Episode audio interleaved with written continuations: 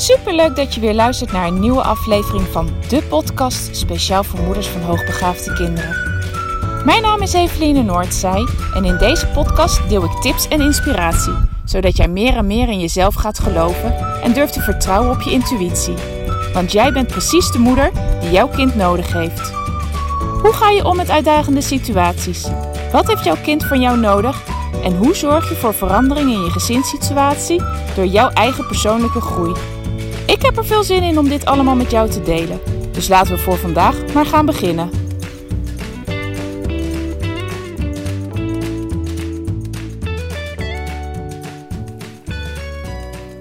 Een nieuwe dag, een nieuwe podcast. Leuk dat je er weer bij bent. Vandaag vanuit Zadar, tenminste net buiten Zadar zitten we nu op de camping. Zijn we vandaag naartoe gereden. Maar allereerst ga ik even terug naar gisteravond. Want in de podcast van, die ik gisteren online heb gezet, vertelde ik dat wij een uh, boottocht gingen maken om dolfijnen te spotten. En ik had gezegd, ik zou je even op de hoogte houden of dat gelukt is. Nou, dat is zeker gelukt. Um, vanaf het eiland Kurk, waar wij uh, op een camping zaten, moesten wij eerst met de ferry naar een eiland aan de overkant. En terwijl we op die, uh, op die ferry staan, uh, vaart er een uh, zeilboot iets verderop. Uh, en daarachter zwommen al een aantal dolfijnen. Dus nou ja, we waren nog niet eens op de tour. Nog niet eens op de plek waar de tour begon en de boottocht begon. En we hadden ze al gespot. Dus nou ja, sowieso, wat er ook die middag nog zou gebeuren. eigenlijk was alles al goed. Nou, vervolgens moesten wij nog een heel eind rijden over het ene eiland met een brug over naar het tweede eiland. En uiteindelijk kwamen we op de plek van bestemming. Um, was super leuk, die mevrouw. Uh, het is een organisatie die uh, op, uh, ja, op vrijwillige basis de stand van de dolfijnen in de gaten houdt. En dat ook, ook op een hele natuurlijke manier doet. Door, puur en alleen door foto's te maken. Dus ze worden niet gechipt of met GPS gevolgd. Maar nou ja, ze maken allemaal foto's om te kijken van goh, um, hoeveel dolfijnen zijn er nu allemaal. En dat um, op het moment dat ze de, de vin bovenaan uh, fotograferen, die schijnt heel erg uniek te zijn, net zoals onze uh, uh, vingerafdruk. Dus nou ja, daaraan kunnen ze dus zien of ze deze dolfijn al eens een keer gespot hebben of niet. Dus nou, heel mooi. We kregen eerst hier onder andere over uitleg en toen mochten we mee op de boot. We waren met twaalf personen en uh, op zo'n hele snelle boot hup de zee op. Nou, en vrij, al vrij vlot uh, zagen wij een vissersboot. En de dolfijnen die zwemmen heel vaak een eindje achter een vissersboot aan, omdat ze dan heel makkelijk aan vis kunnen komen. Nou, nu ook. En uh, in no time uh, hebben wij de dolfijnen gespot. Daar zijn we een half uur in de buurt gebleven. En dat was van tevoren ook aangegeven. Als we ze spotten, blijven we ongeveer een half uur bij ze in de buurt. En dan, nou ja, dan gaan we weer terug. Nou ja, dat is ook gebeurd. Dus het was een super gave ervaring. Het was wel echt een hele rit. Want we vertrokken smiddags om 12 uur, zaten om 4 uur op de boot. Uh, vervolgens waren we om half zeven klaar, hebben we nog wat gegeten. En toen moesten we aan het eind natuurlijk nog terug. Maar uh, het was het meer dan waard. Het was echt een hele gave tour. Nou ja, en nu zitten we dus in, uh, in Sadar. Nieuwe camping. Altijd eventjes weer zoeken naar hoe en wat. Maar ook hier kunnen we vast onze, onze weg wel weer vinden. Morgen in ieder geval een dagje even heerlijk relaxen op de camping.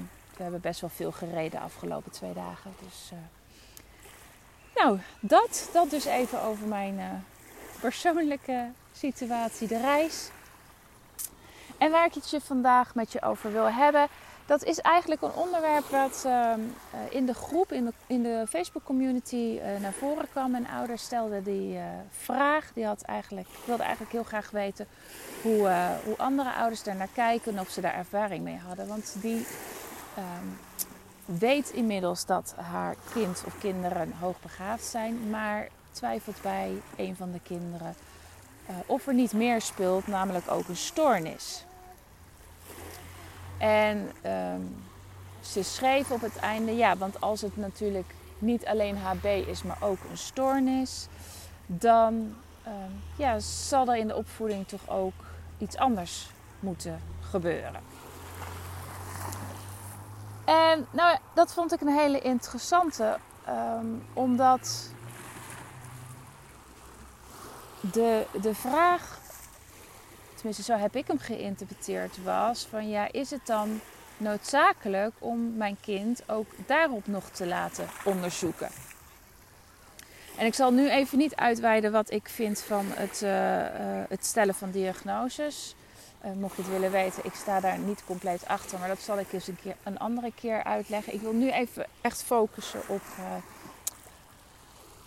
ja, op, op de vraag van is het noodzakelijk? En um, mijn vraag naar haar is van wat maakt dat je het zeker wil weten alvorens dat je stappen gaat zetten in de opvoeding. En want ik denk dat je opvoeding heel erg afhankelijk is van je kind. He, voor een groot deel, en daar heb ik het al vaker over gehad, voor een groot deel ook van wie jij bent en wat bij je past. Maar ook van jouw kind. Wat heeft jouw kind nodig? Het ene kind heeft meer structuur en duidelijkheid nodig dan het andere kind. Het volgende kind heeft meer uitdaging nodig. Um, een ander kind is zo gevoelig dat er daar heel veel rekening mee gehouden moet worden. Dus er is geen enkel kind hetzelfde en ook geen enkel HB-kind. Uh, en daarbij zeg ik ook altijd: er is ook geen standaard HB-opvoeding. Dus natuurlijk zijn er een aantal dingen waar je rekening mee kan houden. Waar je meer rekening mee moet houden bij HB-kinderen. Maar het is niet zo dat er maar één soort manier van opvoeden bij HB-kinderen is. En dus in mijn ogen, om dingen op een bepaalde manier aan te pakken waarvan jij denkt dat de behoefte bij jouw kind op, ja, daarvoor dat jouw kind op die, behoeftes heeft, daarvoor hoef je het in mijn ogen niet te weten of er sprake is van deze betreffende stoornis. Um, op het moment dat jij ziet dat jouw kind meer structuur nodig heeft, of meer duidelijkheid nodig heeft, of wat meer ondersteuning nodig heeft in het sociale contact, of dat het um, ja, wat meer activering nodig heeft. Uh, bijvoorbeeld omdat het uh, uh, depressief is en ehm, nou ja, een depressief kind uit zijn depressie halen, um, zal je niet alleen maar bewerkstelligen door ehm, het te laten. Zoals mijn dochter in, in podcast 50 ook omschreef. Ik zat het liefst in het donker op de kamer, maar papa en mama vonden dat niet altijd goed. Nee, zij moest geactiveerd worden. Dus als je al in de richting van een stoornis wil denken, is het in mijn ogen absoluut niet nodig om dat zeker te weten. Omdat jij gewoon in de opvoeding kan aansluiten bij wat je denkt dat je kind nodig heeft.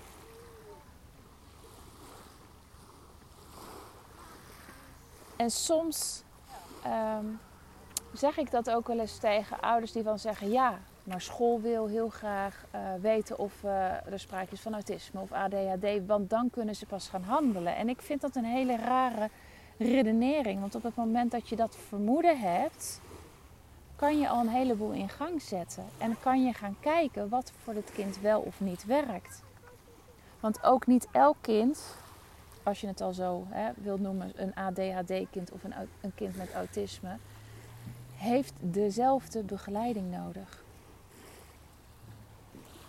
Dus op het moment dat jij voelt en ervaart dat hetgene wat jij je kind momenteel biedt niet voldoende is en je denkt dat je kind iets anders nodig he heeft, dan zou ik je willen uitdagen, zou ik je willen uitnodigen om hetgene wat je denkt dat je kind wel nodig heeft, gewoon in de praktijk uit te gaan proberen. En op het moment dat je dat gaat uitproberen, zal je zelf gaan ervaren wat er wel en wat er niet voor je kind gaat werken. er is niet één recept. Er is niet een standaard HB-opvoeding, er is niet standaard een autisme-opvoeding, er is niet standaard een, uh, een uh, ADHD-opvoeding. En tuurlijk, als je de literatuur erop naslaat, kan je zien van denk hier bij een kind met autisme aan. En denk hier met een kind met ADHD aan. En denk hier, hè, waar ik dan vanuit denk, vaak vanuit het uh, hoogbegaafde. Laten we eens even hier naar kijken of daar naar kijken. Of daar misschien iets meer of iets minder van moet. Ehm, maar het blijft maatwerk. Het blijft gewoon aanpassen op de situatie en op het kind. En um, ja, de, de ene periode zal je merken dat het kind meer van, van, van het ene nodig heeft en, meer, en andere keer meer van het andere nodig heeft. Um, maar ja, ik blijf benadrukken dat het maatwerk is. Je hebt gewoon met een kind te maken en geen enkel kind is hetzelfde. En ook geen enkel HB-kind is hetzelfde. Um, als je kijkt, en ik hoop dat ik dit goed kan overbrengen en uitleggen, maar als je kijkt naar hoe uh, gemiddeld begaafde kinderen, hoe dicht zij bij elkaar zitten, hè, qua hoe zij erg op elkaar lijken, zit dat veel dichter bij elkaar dan bij HB-kinderen. Bij HB-kinderen is er veel meer spreiding. Dus ze lijken veel minder op elkaar dan, uh, dan je in eerste instantie denkt. En dat betekent ook dat ze allemaal nog meer een eigen aanpak nodig hebben. Dus nou, heb je deze vraag ook met betrekking tot, uh, tot je kind en, en uh, denk je wel eens van ja, goh, zal er toch niet iets, ook iets anders achter zitten? Ga daar gewoon mee, uh, ga daar gewoon mee experimenteren en, en kijk goed, hè, dat is zo belangrijk. Observeer probeer zo goed mogelijk te observeren en kijk wat je denkt dat je kind nodig heeft. En ga daarmee uh, ja, experimenteren. Via, ja, klinkt heel lullig, maar via trial and error. En um, dat zal je ook moeten doen, ook al heb je wel de bevestiging van een diagnose. En nogmaals, ik, ik sta daar helemaal niet achter. Ik, ik sta niet achter het diagnosticeren uh, van kinderen. Uh, maar daar wil ik gewoon op een, in een andere podcast een keer rustig op ingaan. Maar, uh, doe je dat wel en dat is prima hè, als je er anders over denkt dan dat ik erover denk. Uh, het is niet nodig om dat bewijs te krijgen.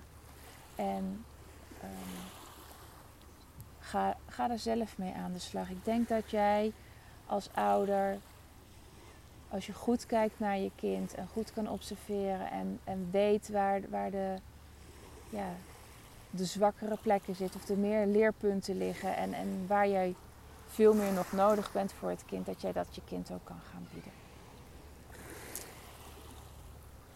Nou, fijne avond. Tenminste, als je het s'avonds luistert. Het is voor mij nu avond. Het is uh, heel donker hier al. Prachtige heldere sterrenhemel uh, boven mij ik uh, ga terug. Ik ga mijn bed in. Ik heb, een, ik heb echt behoefte aan, aan een goede nachtrust. Dus ik ga daar snel mijn bedje opzoeken. Ik wens jou in ieder geval een fijne avond. En als je dit op een ander moment luistert, een hele fijne dag. En we spreken elkaar snel weer.